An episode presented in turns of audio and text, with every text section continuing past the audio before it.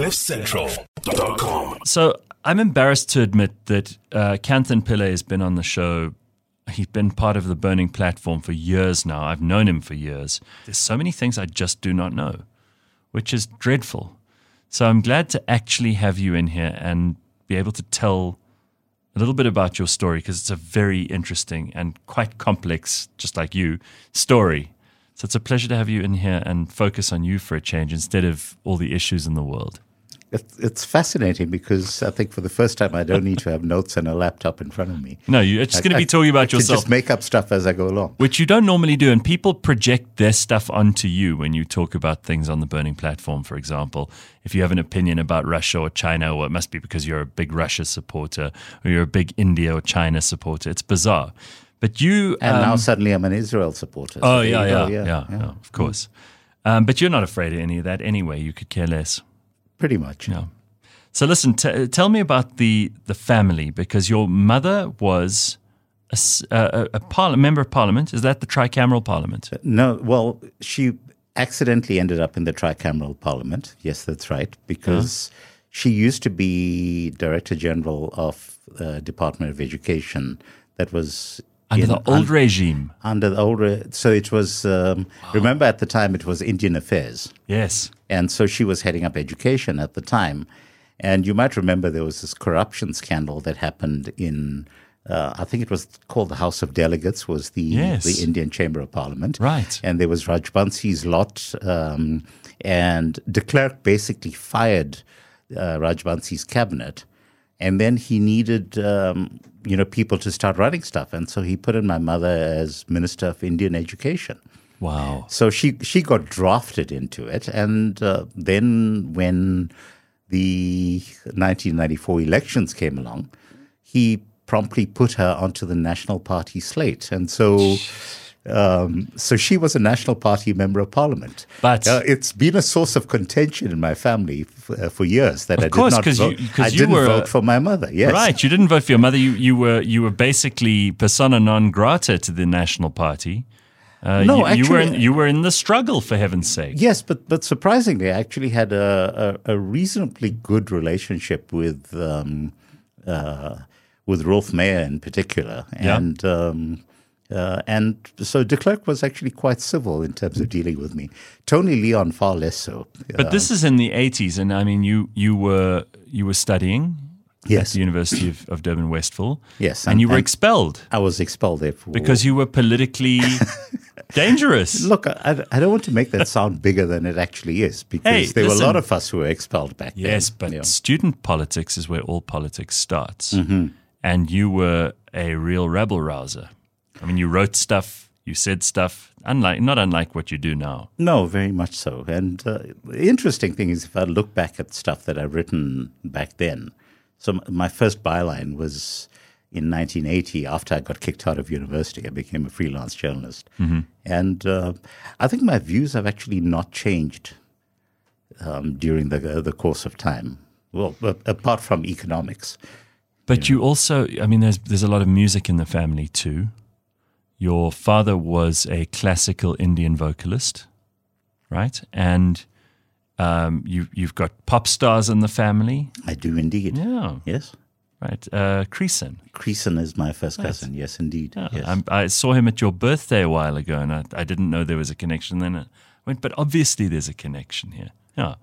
So I mean, it's very. Also, another interesting thing about you that I, I got in my notes, you know, these copious notes that uh, the producers give me.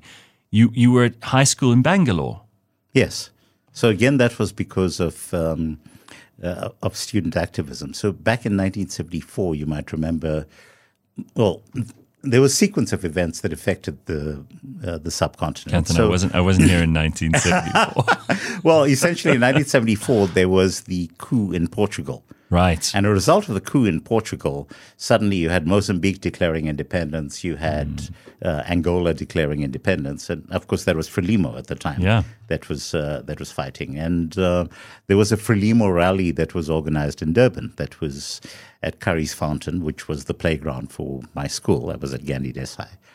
And uh, of course, we got swept up in that. And my mother at the time said to me, Well, you know, if you stay here, you're going to keep getting caught up in all of this rubbish. And uh, why don't I send you to boarding school in India? Which is such an interesting point of view to take because most parents would be, oh, just, just behave, you know, stop causing trouble. Yes. Um, and and even though your mother was in government, so to speak, No, she wasn't at the time. she wasn't at No, the time, no, no, at the and she didn't have political ambitions at that point. She never had any political ambitions, actually. but still Yes. irritated as a mother that her son should be causing trouble, or thr proud of you. Which was it? I, I think it was more a, a question of her getting scared that I might get sucked into the destructive maw of losing perspective. well, well, you can joke about it, but but Yes. there were actual dangers involved. Then I mean, Yes. we've got to Well, remember there were states look, of emergency. Look, understand, I, I, I was- 12 going on 13 at the time. So, Jeez, that's a hell of a, a time to be politically conscientized. yeah. But, I don't think I was politically aware at 12, 13. Well, you have to understand that I had, uh, in my family, I had lots of people who were actually, you know, politically active. So, you know, one of my cousins um, and her husband needed to go into exile on an exit permit um, uh, at the time. Um, another one of my cousins um, was actually arrested at the Frelimo rally. And of, of course, that's where the likes of Saths Cooper, Strini Moodley, Terror Lekota, all of them went to Robben Island precisely for being at that rally. Sure. So uh, they were the youngest crop of people to to go across there. And I, th- I think from my mother's perspective, you know, there was the sense of yes, there, there's you know real potential uh, danger of um, you know kids getting well, firstly beaten up by the cops. You know, so that was the the first Yeah. thing that one wanted yeah. uh, wanted Because the cops were violent. I mean, they, they, South Africa's Sure. Mm-hmm. got a history of the cops being violent. But does it irritate you? Because I, I know you now, and people assume all kinds of things about your politics now because you're a capitalist, because you're more conservative than you are liberal in very many instances. I mean, you're still socially very liberal, I think it's fair to say.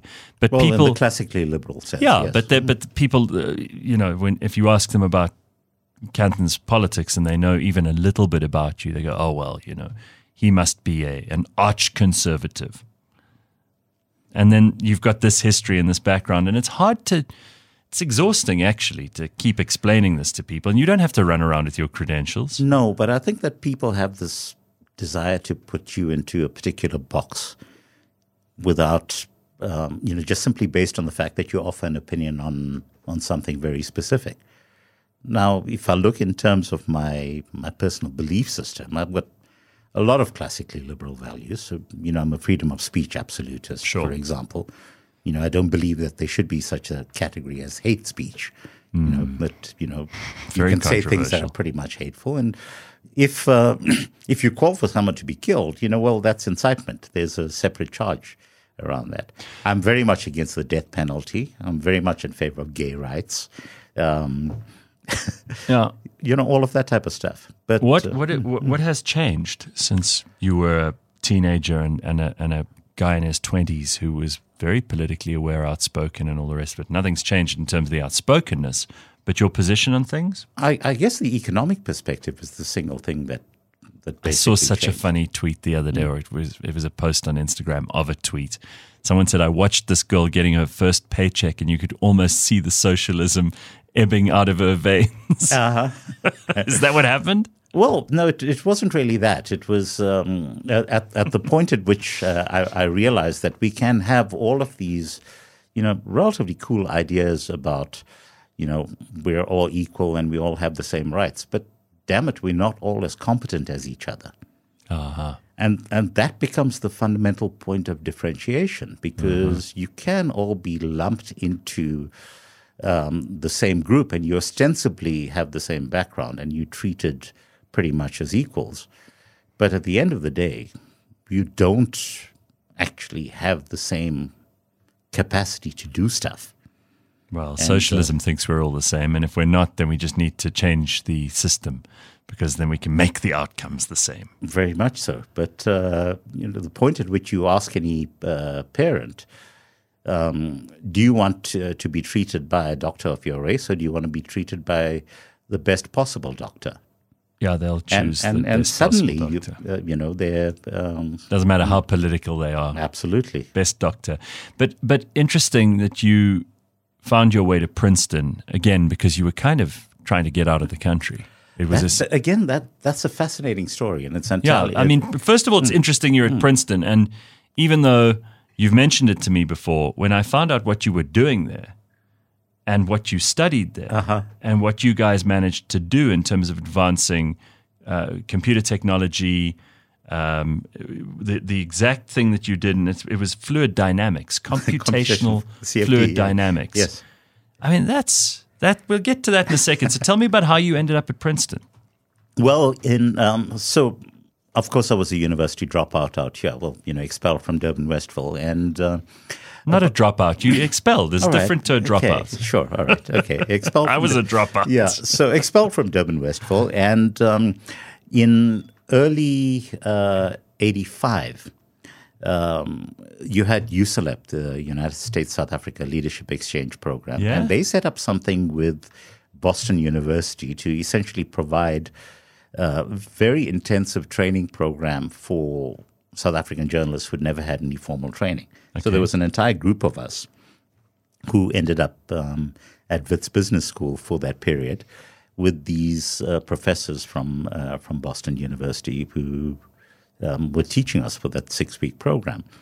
And so we went through that six week program. And at the end of that six week program, um, the professor was heading up the program. His name was Henk Lebrie.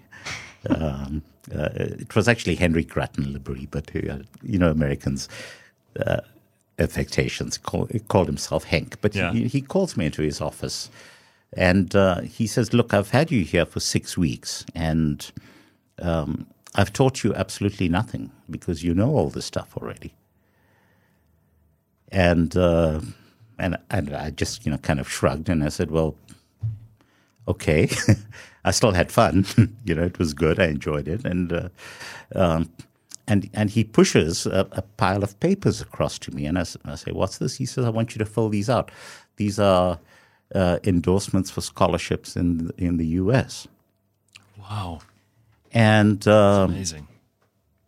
and, and, and I said, well, you know, what the hell? And I went through the process of, of filling out the paperwork. And, uh, and then come 1986 with the, the state of emergency. And, you know, there were cops knocking on my door at three in the morning. Fortunately, I was not at home at the time.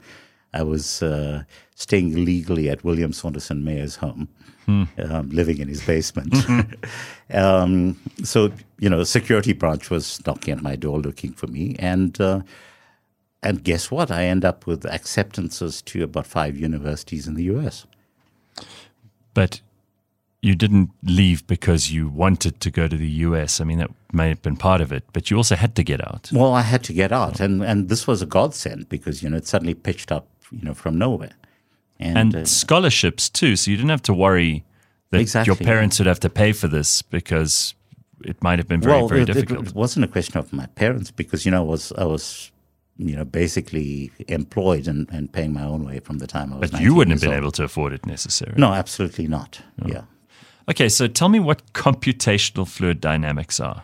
Well, it it basically is it, it deals with flow, you know. So just about everything that involves, you know, an object moving through the atmosphere or moving through water, it, it, it's it's flow. So it's not it's not you know liquid uh, drives or any of that stuff. It's No. actually about fluids. It's Well, about so it's physics. Well, yes, yeah. So so basically, an aircraft wing in, involves fluid dynamics, and uh, so very specifically, the design in terms of aircraft wings. Um, requires a fair amount of computation because you know you do a combination in terms of you know how- how long the wings need to be, how wide they need to be, you know how much the flaps should be. Uh, there's a lot of computation that that goes into that, and the particular uh, computation that we used to do at, at the time. We used to run on these silicon graphics machines, which were the fastest machines that we had at the time. You might remember Jurassic Park. The Yeah. uh, the animations that were done for that were Hmm. done on silicon graphics machines, and we were using pretty much those same machines Wow. at um, uh, at uh, at Princeton. And then Intel pitched up, and they had um, um, this processor, which was the the i860 processor, which uh, at at the time Intel Hypercube. Yes, well, at the time, in terms of uh, of floating point operations, was roughly half the speed of uh, of a Cray YMP, which was the fastest supercomputer at the time. When is this? 90? 1989, 1990, around about that time frame. Okay. And uh, and so so they pitched up and they, they essentially gave us this box and they had 32 of these chips in a particular box. And and they said, look, you know, we've designed this thing and we don't know what to do with it. So, hmm. you know, what can you guys, guys do with it? So the particular runs that we used to do at the time, and, and it, a lot of the work that we were doing there, at, uh, this was the program in applied and computational math at Princeton. A lot of the work we were doing was for the U.S. Department of De- uh, Defense. Yeah. Because, you know, it was the, so, you know, they'd come uh, to us and they'd say, we'd want you to run this computa- uh, computation because um, it's, it's a submarine fin. Right. And then we take a look at it and we'd say, no, this is actually an aircraft design, but that, that's okay. We get it. We'd run the computation, but it would take like two weeks for, for, for the entire sequence to run because it, it, it was very intensive and you know, you had to keep crunching the numbers. And, and the computing power then was not as compact or well, no, or, nowhere near as or, or incredible as, as, what we use now. I mean, computers were very rudimentary things. And I, I mean, people like Ray Kurzweil at MIT were using things that took up a whole floor. Yeah, very much the, so. You know, I mean, you, in you the eighties, that was like the big. Well, well, to run the IBM 3081 mainframe, which was the biggest thing that we had on campus at the time, it it was you know bigger than this house, the floor that uh, the, that we used to run it on. But uh, so they pitched up. Uh, so So what what we figured out um, was that we could kind of compartmentalize the way in which we were doing the calculation. So if if you think of an aircraft wing as an example. Mm. And essentially, what you're trying to do is to calculate the flow over segments of the wing at a time. And so we then partitioned the wing into separate segments and ran each of those computations on individual processes and then lump them together. I mean, do you time. have like a wind tunnel that you would test these things out on? No, no, well? no. It's it's all entirely theoretical. All so, theoretical. Yes. Yeah, so because you know they're, they're all known quantities. You know, so so you you wouldn't build the thing necessarily, but you do the science for them, and then they would exactly. Yeah. Okay. Yeah. So so oh. you know you weren't involved in the manufacture no. or the actual practical testing no, or any no. of that stuff. No, it's, it, you know it's, it's fun in theory. But, but you'd say this angle would produce this amount of lift Yes. Uh, this is where the, the airflow well, would uh, go. Well, well, well, it's lift, it's turbulence, it's um, sure. You, you, know all sorts of uh, efficiency, the amount of power. And when people think of of of aerodynamics, they don't think of fluid because we immediately assume well it's a gas, but at those speeds and temperatures, very often gases behave exactly like liquids, and in fact, the effect that's produced is precisely the same. Sure. And uh, so, essentially, what we were able to do using the hypercube is that we were able to slash the computation time from two weeks down to two days. Wow. Which, which meant that we then ended up beating out the rest of the country for getting, at the time, a, a U.S. Department of Defense grant for 14 million, which was a wow. fair, fair whack of money at the time. For, That's incredible. Yeah. So uh, Professor Stephen who was head of uh, our department at the time was uh, pretty smug about it. Uh, he's he's dead now, lovely guy. Well, what's happened to tertiary education in the US since you left? Oh, geez. Look, I, I think it's become a disaster. the thing is, a I don't think they teach anything like computational fluid dynamics anymore. They just teach you gender studies and other grievance studies. Look, not I, so I, much at Princeton. Yeah, I, think that you'll find that uh, you know one of the major issues right now is that a lot of the actual computational power is no longer at the universities themselves. So sure. At Princeton at the time, we had uh, mm. we had the John von Neumann Supercomputer Center. Uh, at the Princeton Plasma Physics Lab, which actually had a Cray YMP, and you know, wow. you, you, had to submit applications in order to get your code to run out there.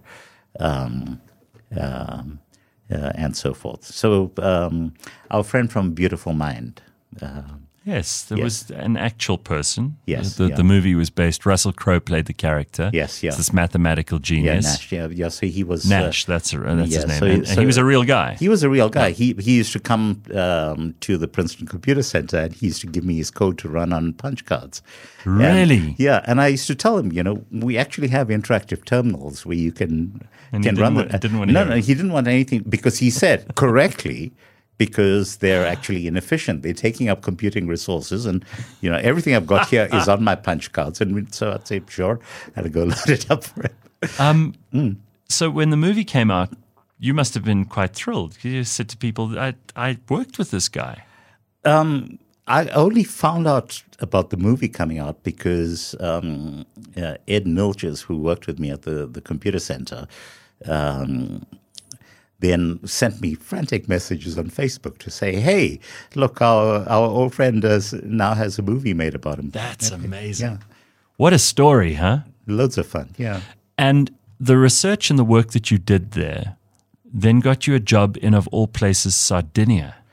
Well, there was a visiting um, Italian scientist uh, who was was um, seconded to uh, PACM at the time, and um, and he saw the stuff that I was doing, and uh, It's uh, why you not come to Sardinia?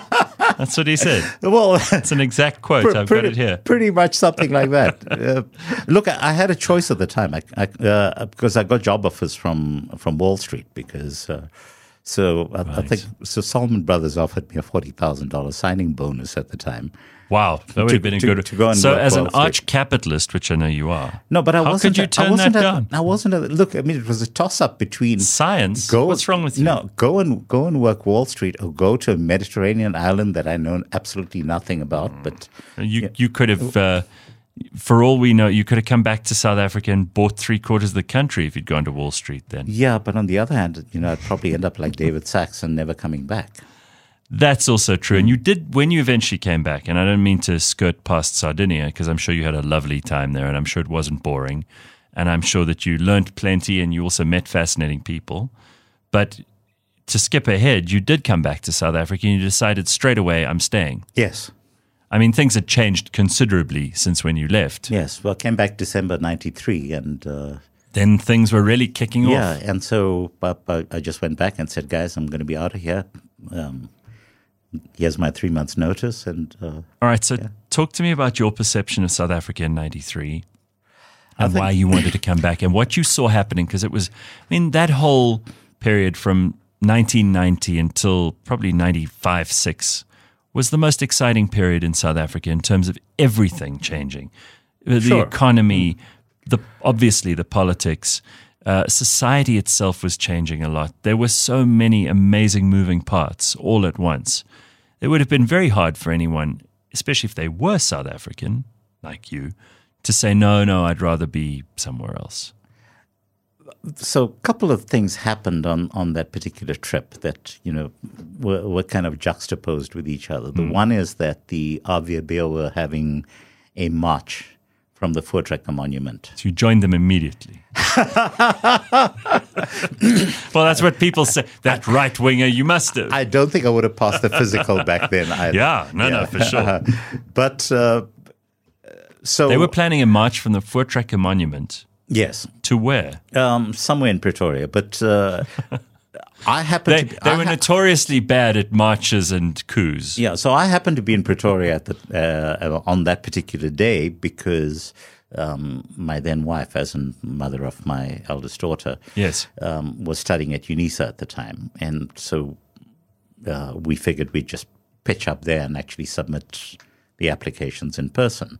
And then as we were driving past, you know, Eophius, and and we see the AWB, guys How many of them were there at that point? well, th- that wasn't the issue as much as the fact that they were all decked out. Um, they had Ossewa, literally, you know, and they, they were in ox wagons and, and marching along, and then they would, uh, uh, and then there was the Kappie Kommando uh, people, you know. I mean, old ladies with kappies, yeah. yeah, with the, with their bonnets, and uh, like it was a throwback to the previous century. And then I pitch up at at UNISA, and there are hundreds upon hundreds of people in this queue, but the overwhelming majority of the people there are young black people. Hmm. And guess what? UNISA had actually anticipated that there was going to be this type of queue, and they'd actually laid out enough chairs to accommodate everyone. So there was a line sneaking all the way outside to the admissions place. But and it was just how angry the AWB would have been. and it was just incredibly quick and efficient. Avia and, and, beer and, would have been was so cross though if so on the one hand, you've got you know hundred years in the past, and then the future of the country. And I was saying, no, I got to be part of this. And it was really that simple. You know, I said, I'm not going to miss this. yeah, And yeah, I need to be back. It must have been fantastically exciting. And and South Africa was was a burgeoning place at that Yeah. point. and uh, the focus of the world was on us, right? So okay, you get back to South Africa, but now you're a scientist, actually, at Yes. this point. And what kind of career prospects did you have? Because media wasn't on the cards for you at that point.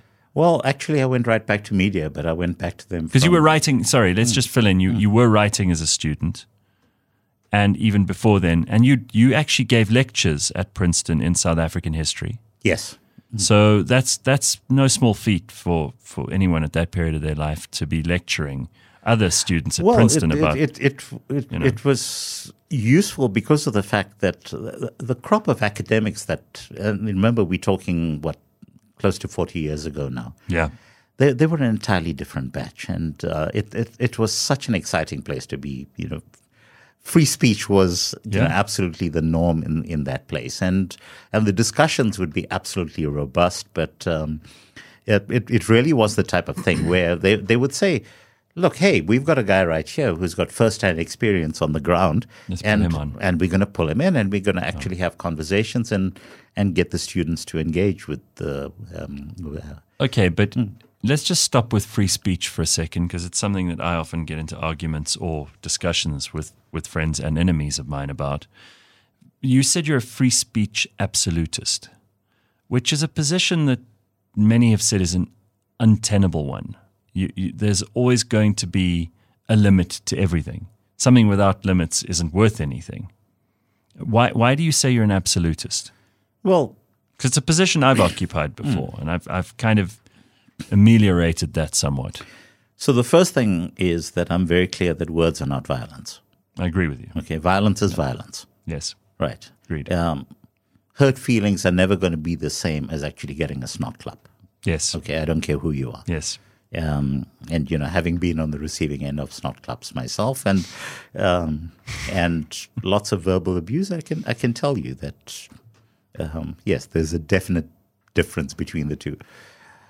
In the cases where speech might potentially be dangerous, okay, so clearly if you're with a crowd of people and you say that person is an impimpi, go and kill him. That's not a free speech issue. Okay. Yeah, that's actually incitement to violence. It's an entirely different category. But there's already a category for that. We don't need to create a hate speech category. exactly. Yeah.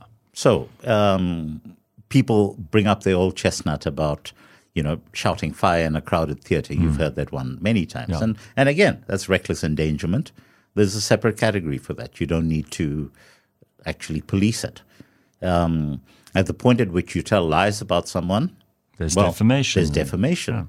So, where is the point at which you need to actually be curtailing speech other than to protect someone's feelings? But Kanthan people's feelings are very important. We've been we've been led to believe over the last ten years they are the most important thing, and how someone feels about the world is their truth. Sure. And, you know, this comes back to religion, doesn't it? Because it, it is, you know, fundamentally that. If, uh, you know, all religions are variations on my imaginary friend is bigger than yours. And Yeah. uh, the point at which you have someone like me who's um, atheist, I'm, you know, I'm very respectful of people's spaces, but I'm certainly going to speak up to my beliefs and I want to, and people are, people's feelings are going to be hurt as a result of that. And So, and I think that you- that makes for a good society. have you ever heard a good argument against free speech? No, I haven't. And have because you, in, in every case, I will always turn around and say, actually, there's a different way of dealing with this.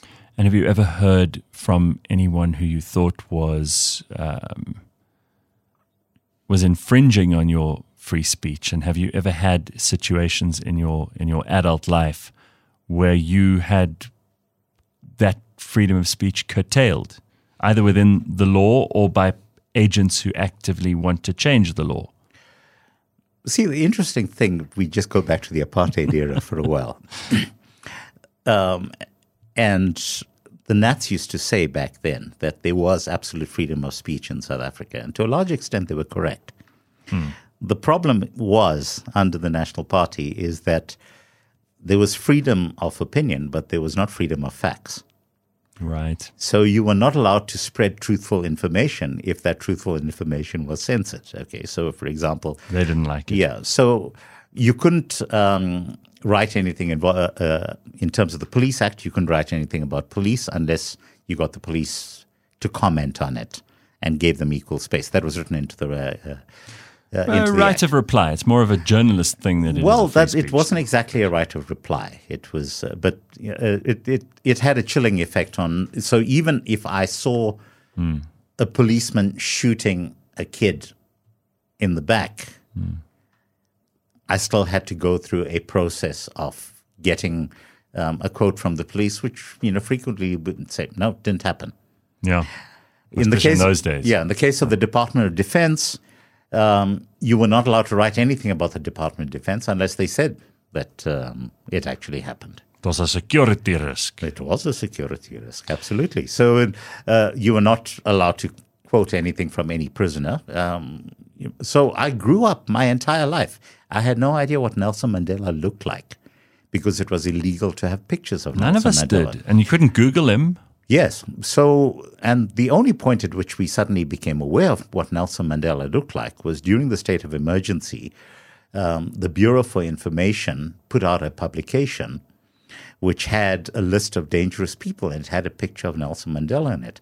And in terms of the emergency laws, anything that the Bureau for Information put out, you were able to publish. And suddenly, all of us in the country saw what Nelson Mandela looked like for the first time yeah.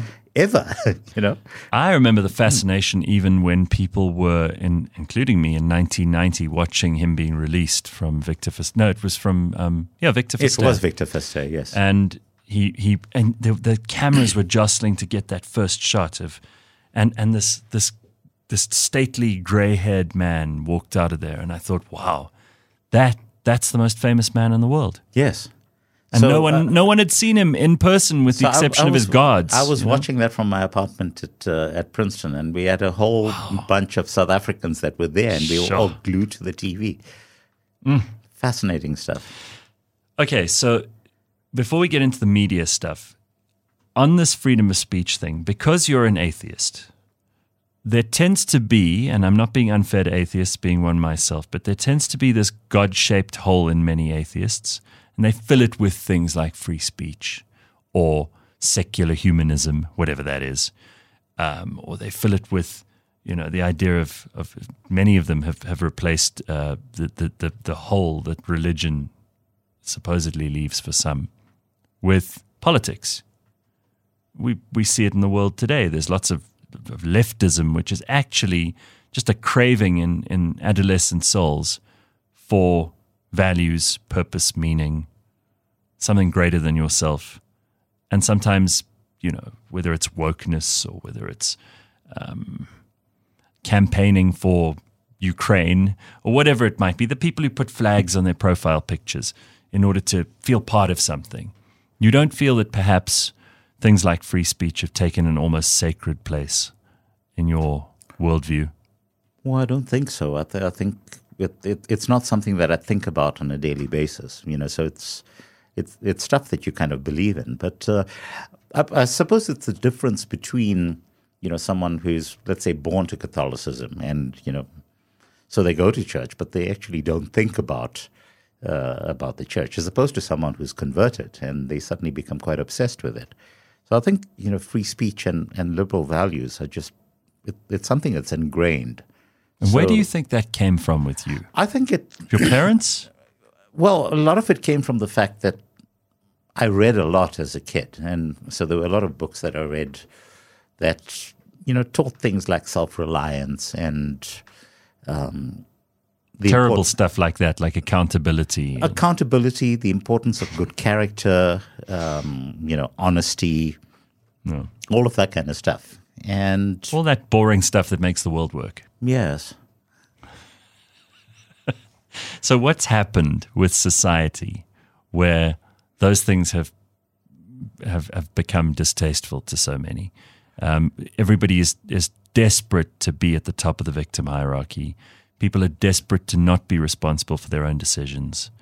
Everything else must be blamed for all the ills in your life, and you must never take credit for any of the successes because that's pure luck. I think a lot of Is it it generational? I don't think it's as much generational as much as the fact that we've increasingly relied upon the state hmm. to take responsibility for things that when I was a kid, we were told were things that you did as an individual. So the idea that the state needed to provide for you was never something that ever entered my landscape at all. Well, the state, uh, when you were growing up, especially did not care about people of color, sure, which you, were, which but- you would but- have fell, fallen into the category But of, to, right? look to a larger, it, it never was about that either. Look, I, you know, sure no, enough, but it becomes a talking point today, and I know you don't make a big thing about it, but in those days, yes, there wasn't the scope of possibility that there is now. that's correct. But at the same time, you know, the fact that you didn't have anything to rely on meant that your options were pretty much infinite, because that meant that you had to pretty much build whatever you wanted to by yourself. Don't yourself. spoil this. I'm building a victim narrative for you, and you're just you're chopping it apart here. Stop it. Why are you being so anti-left? Well, it's because you're white and you can't possibly understand my pain. Well, exactly, your lived experience, right? Uh-huh.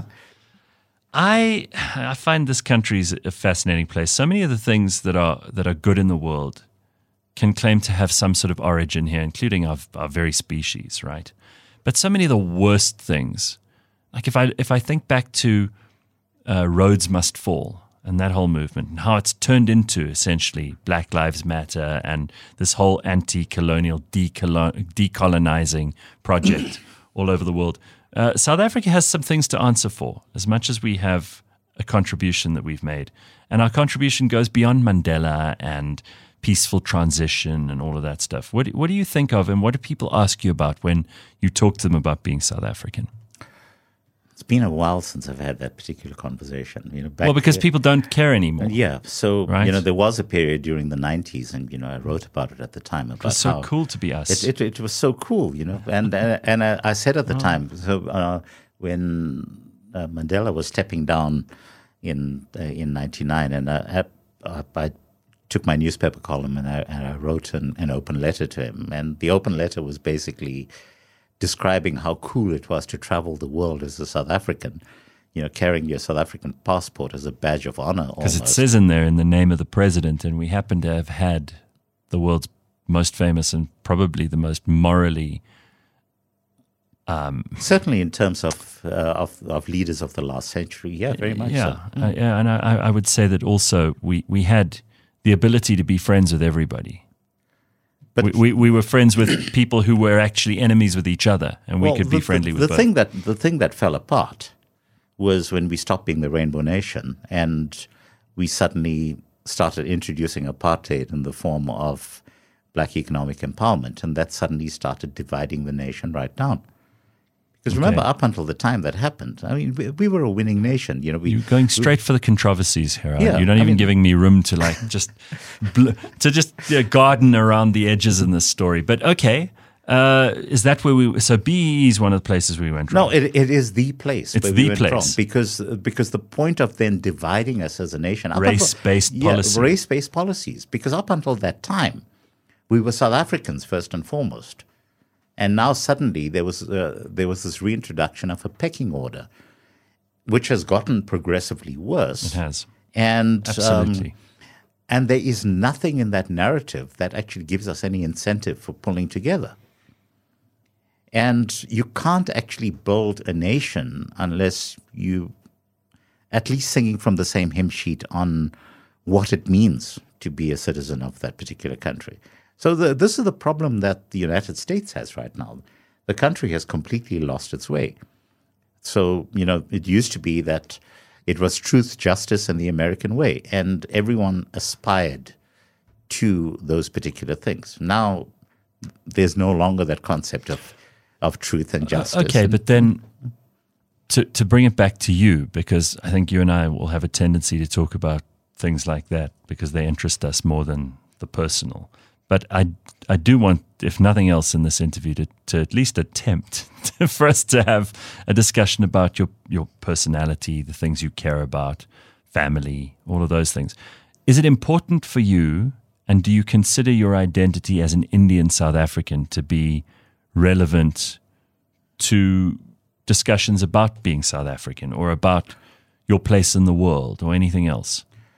Look, it's not a defining point in the sense of something that I actually think about. So th- they're very definite. It just is. So yeah, it just is. So there very there's some things that you know that are cultural, Hmm. that are kind of innate to me that you know I've, I've basically grown up with, and to a large extent they do Like end your, up. like your cooking, I can attest to. Yes, I well, can. yeah, but and that's something that runs through my family. And you know, take so- cooking very, very seriously.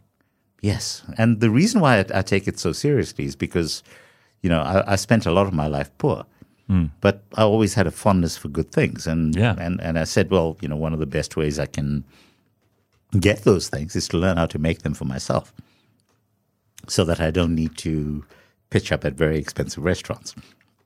But uh, you know, so things that Indian South Africans do. One one is that we prize education Yep. more than just about anything else. Yeah. So it, it, that's very much a defining point. Uh, And, you know, I, I I often tell my fellow South Africans, if you spend more money on funerals than you do on school fees, you know, maybe you need to be shifting that cultural perspective because I'm very clear that that is a plus in terms of what my culture actually believes in.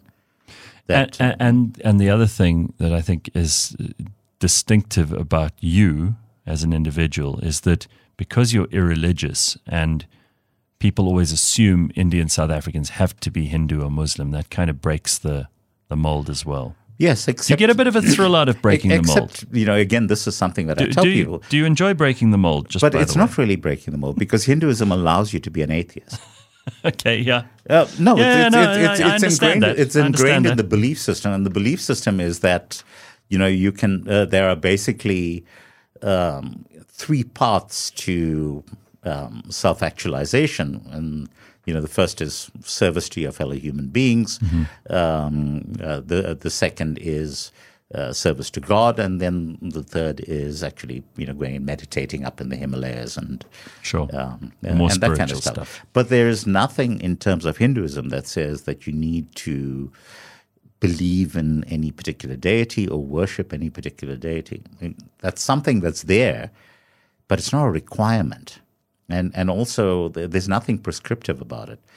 So there's nothing in Hinduism that says thou shalt not kill, thou shalt not steal, all of that stuff. It does say that there are consequences. So if you if you kill, um, the consequences are that it's actually going to affect Were you, were you raised Hindu? Yes. Okay. Yeah. And look, uh, I, I, I, I still take part in you know all of the the, the festivals. You know, uh, Sure. I, I, I sing along. I do the songs. Christmas. but uh, but at the same time, I, I went to an Islamic kindergarten when I was a kid. You know, and so you know we would um, uh, all line up in the morning and. Uh, uh, we would recite the Declaration of Faith, uh, you know, Bismillah Rahman Rahim, um, uh, and, and and so forth. And uh, and then I went to uh, a Catholic um, primary school and uh, uh, Anglican high school. This is why I ask if you like breaking the mold, because all of these experiences, while some of them you didn't choose, they were chosen for you. I think it gives you a richness of experience, which, if if you are the stereotype, and there's a, there are a lot of South Africans who fall into stereotypes. You know, I sometimes think about the way I say things or do things, and I go, "That's so." That's the kind of thing a comedian would make fun of, because it's so South African. But with your international experience, the way you were raised, these different schools that you went to, that creates a much fuller person by the time you get to 25 than if you just do the same thing, you're only in the same neighborhood, you go to the school that people expect you to go to, you're around the people who people expect you to be influenced by. Sure. Are your children being raised that way? I try as, as much as possible, you know, to expose them to to a wide variety of stuff. And uh, look, uh, you know, that that has its pros and it has its cons as well, because um, it can actually end up being a pretty lonely place. Because you know, people want to fit you into particular boxes um, wherever you happen to be, and even even though you can actually have fun, you know, hanging out and and discussing you know particular things within a very narrow cultural context. If it doesn't uh, actually define you, if it's not your be all and end all, mm. can actually be quite kind of frustrating. And uh, you know, hence my saying it, it becomes a bit of a of a lonely space. When people start talking about um, you know issues of the world from a, a, a relatively narrow perspective, and and you actually got this very broad sense of everything that's happening around. And do you really want to spend like the next five years trying to explain to them, well, actually, you know, the stuff that you believe in um, is not necessarily the way you think it should be working. More often than not, it's a lot easier to just, you know, kind of smile and keep quiet. A bigger frame of reference, maybe. Yes. Yeah.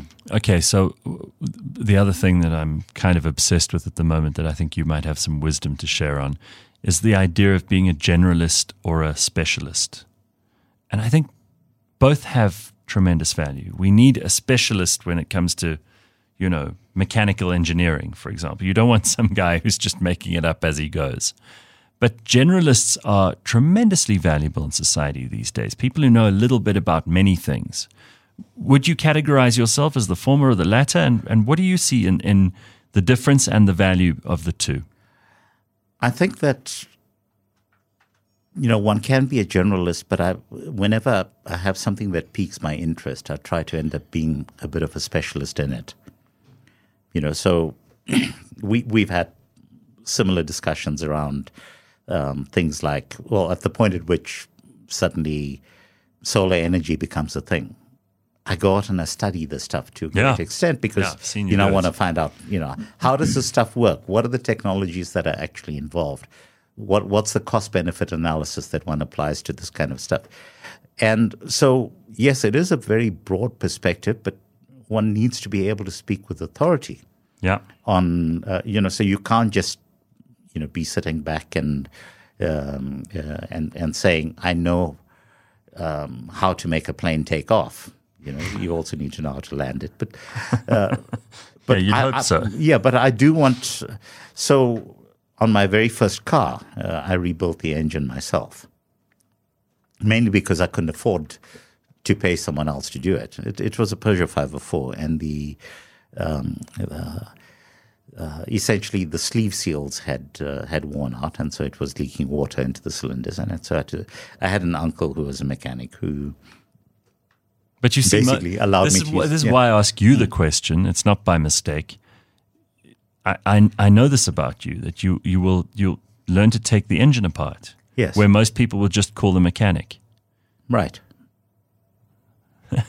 and and you have you've run an election campaign because you found out what you think we need to do to fix this country. You've even written a book about it. Sure. Mm-hmm. Uh, and I know you've done the research. You've you've looked Yes. at all the systems, and you've decided this is the best, and I'll explain to you why. And it's all very practical. You're not trying to start a new ideology. You're a very practical guy. Yes. This comes from stripping engines and learning how to do computational fluid dynamics. Very much so. Uh, but uh, so I, I think that uh, a lot of people try to. You know, they, they- get a bit derisive about stuff. They say, you know, jack of all trades and master That of none. that's I hate that saying. Do you hate uh, it as well? Well, it, it, it actually, I, I- I think to a large extent, people do that to make up for their particular shortcomings. because you know a lot of people are very specialized in terms of Yeah. of what they know, and um, so- also, our, so our firstly- education system, and, and you spoke about the importance of education to Indian South African families, but everybody in South Africa thinks the best thing you can do is become a doctor or a lawyer or an engineer, which are very specialized things. Yes. I mean, if you've got a heart surgeon, you want them to be a specialist heart surgeon.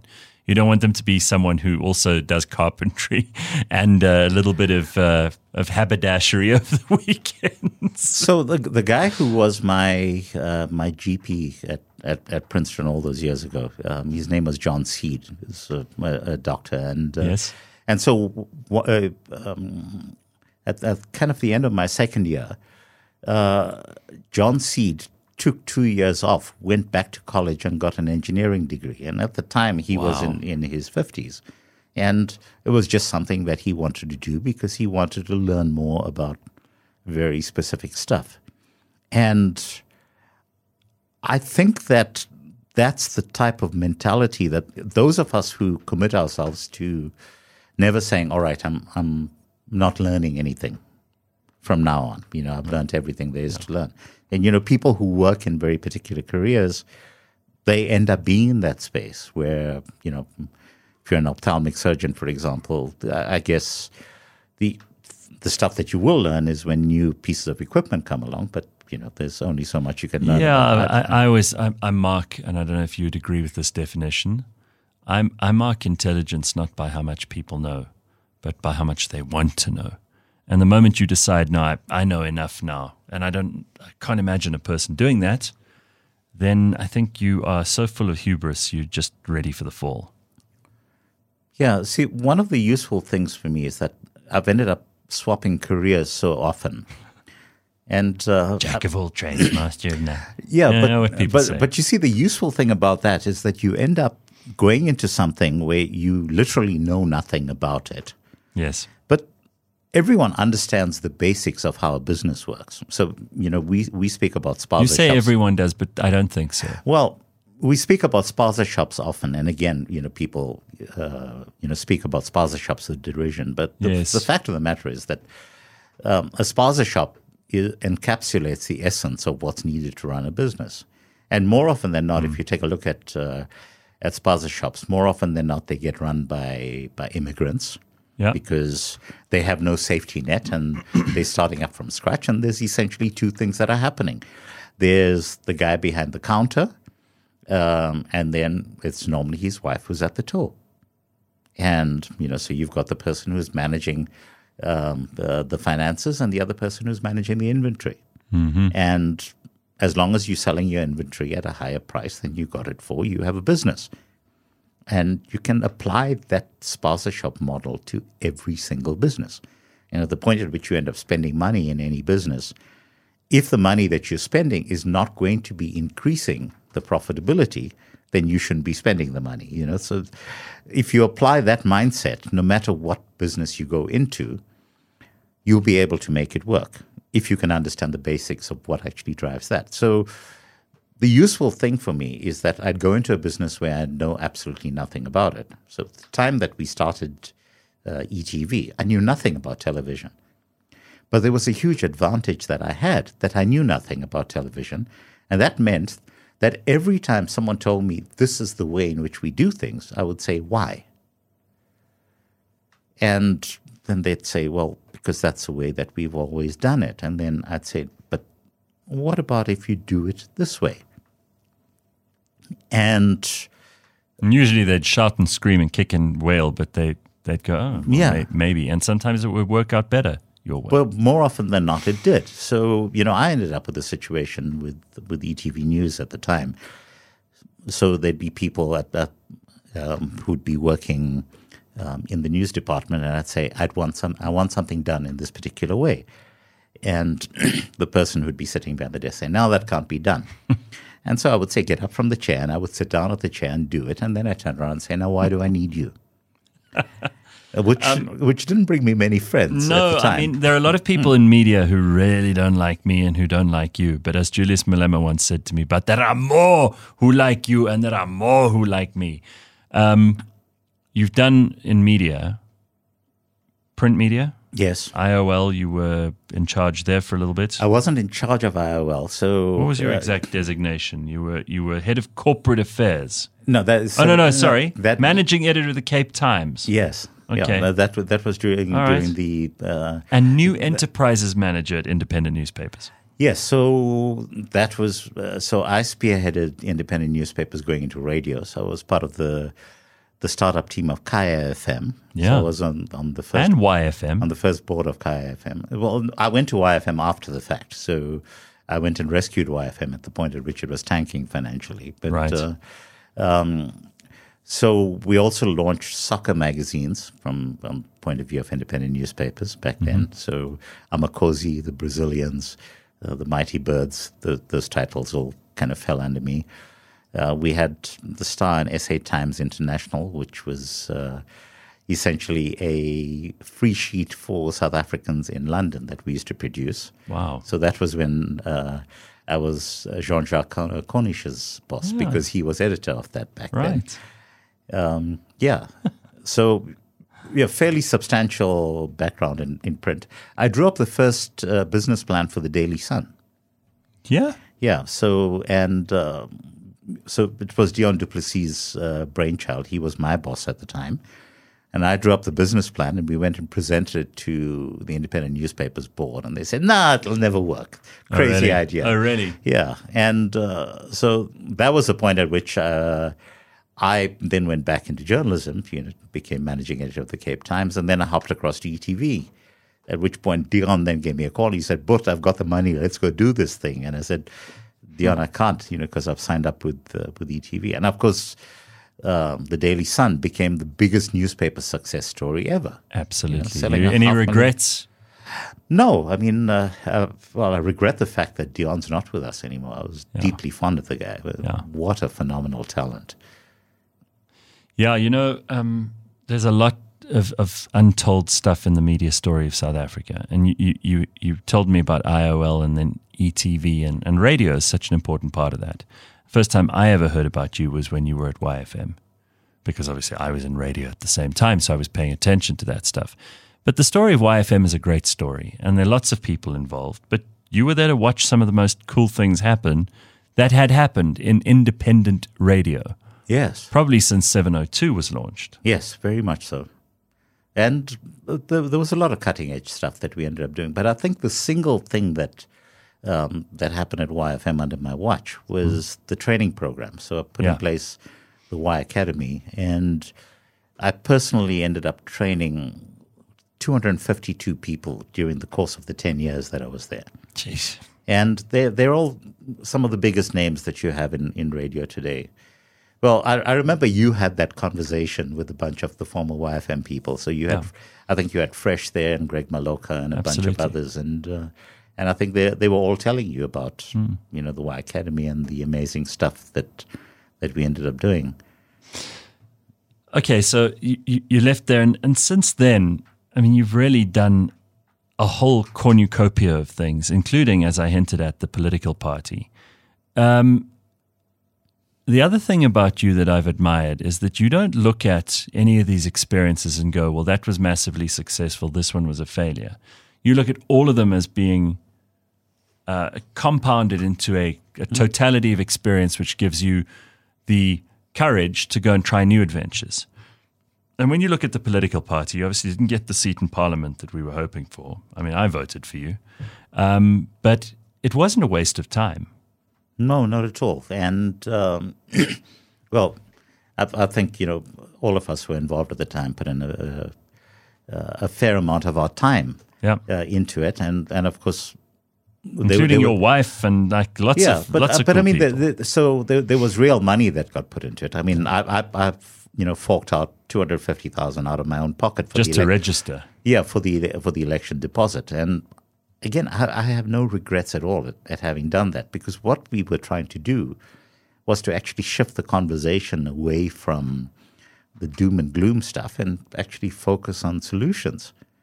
And I, I think to a large extent that actually kickstarted a lot of stuff um, in terms of how people began Have any of the political parties that are still around acknowledged that you gave them any ideas? Because some of them have been using some of your ideas. Yeah, they have. They have? Yes. So, so, I mean, you know, Mmusi is very quick to you know come up with a 10 point plan and uh, and and all of that kind of stuff which uh, is, is, still on the ZACP website by the way if you go and, uh, and right and, so you can see it there if and, you don't believe us and, and check it out but again the point was we were very happy to have people steal the ideas sure and it, it was kind of difficult to explain this to people so you know I'll use the YFM example at the training program the kids, uh, so there'd be 12 kids at a time that would be on the, uh, on the program. And I would walk them through everything in terms of the business. I'd take them through finances, I'd yeah. take them through business models, I'd, I'd, tell them our strategic plans. And many of them would ask, they'd say, you know, aren't you afraid that um, someone's going to take these ideas and steal them and use them? Or and steal the talent once you've trained them. Yeah, but that, again, that you know was built into the program because we we train people at a faster rate. In fact, you rate. Want, you wanted that. Yeah, for them. Yeah, oh. train people at a faster rate so that the industry keeps um, absorbing them. But they used to say, "Are you not afraid someone's going to steal these ideas?" And I'd say, "Well, by the time they start implementing these ideas." You're already far ahead. We're already far ahead, and we're implementing the next batch of mm. ideas. And and really, what we want is for people to start picking up these ideas and claiming them for themselves, and hopefully doing better things with them than than we're doing. You know, because that's really how we grow as a country, right? It's it's not like I mean, uh, we we grow the pie. It's not we all sharing the same pie. Yeah, and that brings us to your latest project, which is this book, and you you're giving very solid advice to anyone who wants to read it about how to fix South Africa, and a lot of this stuff is stuff you've spoken about on the show with me with Pumi. Um, but but this idea of of self reliance and of resilience is, I think, a very common South African theme. Yes, we like to solve our own problems. Yes, we're not actually a nation that just sits and waits for things to happen. I think uh, look at one of the things about the interesting legacy of uh, of apartheid hmm. was that it did create among the Boers at the time a great sense of self reliance. So a lot of stuff that could no longer be obtained from outside the country actually got um, done inside the country just simply because you know needs must. I mean, so Sasol, for example, yeah. would never have come about if not for sanctions. You, know, you take the same viewpoint and you look in terms of what's happened in the recent past. So Israel, you know, one of the reasons why I'm uh, let, us leave the Netanyahu's politics aside and let's leave morality discussions of war yeah. aside.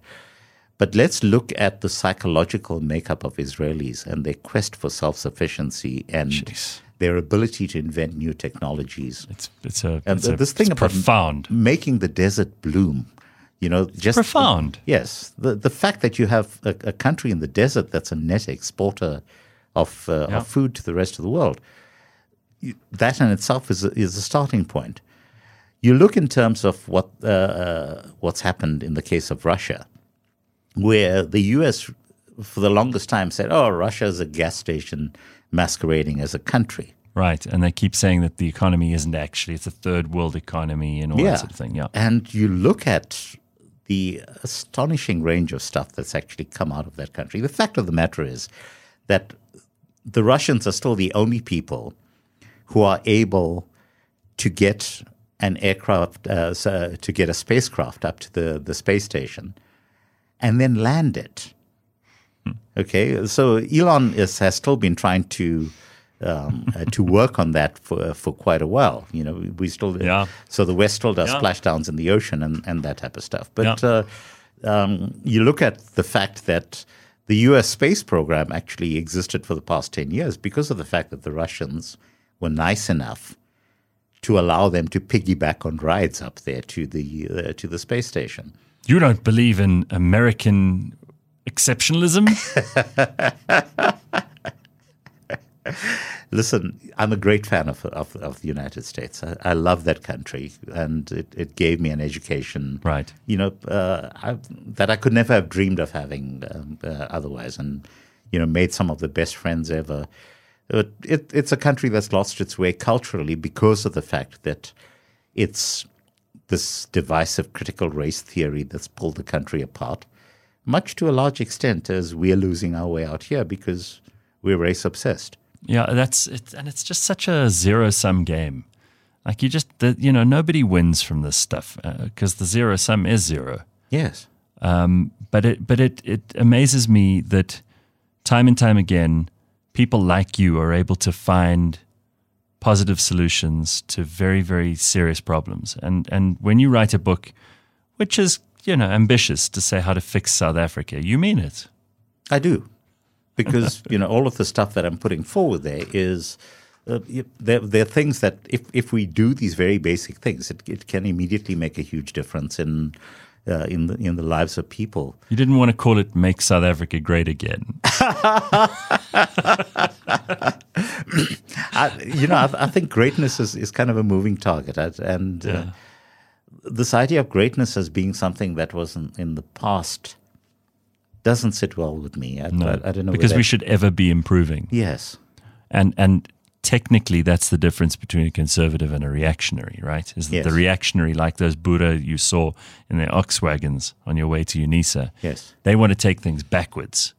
Whereas a conservative wants to keep things where they are and keep learning new things. Yes. And, and, and a liberal wants to yeah. change everything. Yes. and then a, a, a, revolutionary just wants to burn it all down. Yes. And you know, we've seen how that uh, that ends up in, in so many parts of the world where you know, things kind so, of fall apart what what is your domestic life like? You you have a wife and children. Uh, you love to cook. You are about as self reliant as anyone I know. You have dogs. Uh, you have a snake. Yes. Talk me through this. it, it, look, it, it's relatively boring. Um, so what, one of the things that, that sounds like the Garden of Eden. you know, one of the things that Just one uh, snake. Uh, so there's a particular ritual that we're very big on, and that's the idea of the family sitting down around the dinner table and having dinner together.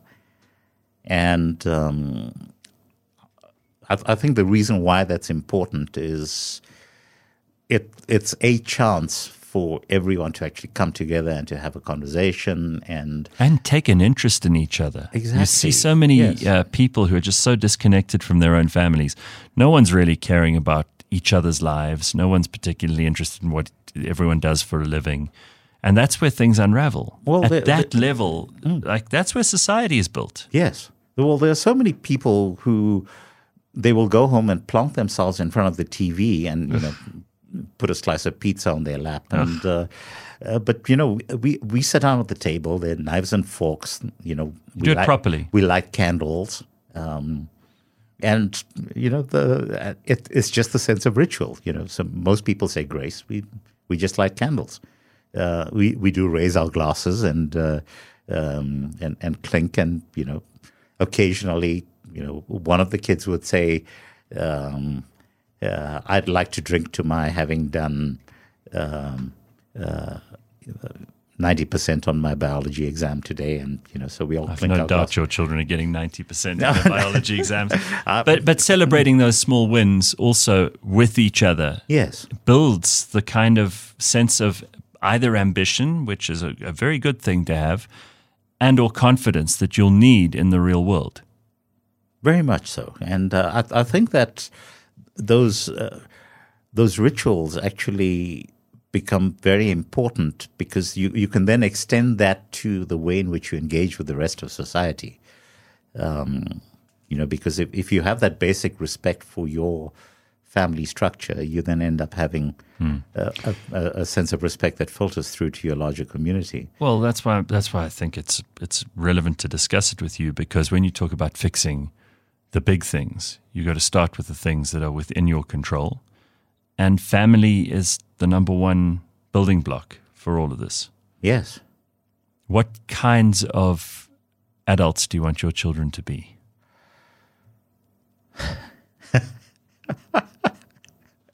I hope they never stop learning. So I think that's probably the single biggest thing. Um, I think you know certainly in, in, in terms of all of my kids, they they're very considerate in terms of their engagement with other people. So, and I, I use that, you know, in the sense that they're respectful in, in terms of how they engage with other people. They're, they're, they're likely to help, and you know, they'll help you carry packages. They'll open doors for you, and it, it's that very basic level. So of, they're basically not shits, is what you're saying. I'd, I'd like to think that uh, you know that, that fundamental level of politeness Yes. and uh, Yes. Uh, is, is is something Decency. But look, to a, Manners. to a large extent, that that's something that we have in common as South Africans. I'd like to think, Yeah. you know. So it it's like you know the the Afrikaans kids who will call any uh, uh, older person um, or you know I get called malume or ntate, um, and Yeah. uh, and and I like that. You know, it's. It, it, it's it's it's showing a, a basic respect for the fabric of society, and I, I think that that's actually the building blocks of, of a successful nation. You know, rather than uh, the the kind of stomping and screaming that you know some political parties, you know, particularly wearing red berets, happen to do these days. because they didn't ever sit down for dinner and uh, they weren't able to tell their parents what they're up to, Sure. and they uh, they didn't have that grounding. Maybe I'm Yeah. just I'm just But also, it- Speculating. you know, the, the idea of, of having conversations without taking it personally and you know shouting at each other, and it, it, it really is. It, it it starts there. I would love I would love for you to be uh, like everybody's lecturer. You talk about the the students you taught radio. I'd love for you to just help people understand that arguing is actually a perfectly acceptable form of communication, and in fact, it could be the most valuable stuff you do. I love a good argument. Yes. We've got to learn to do that more. I, I just, it's so nice to talk to you about this stuff, which really matters, because what are we going to do about Russia and the Ukraine or Israel and Gaza? You know, this is the stuff that I think makes makes people tick. So Yes. it's lovely to sit and talk to you about it. Thank you, Kanthan. CliffCentral.com.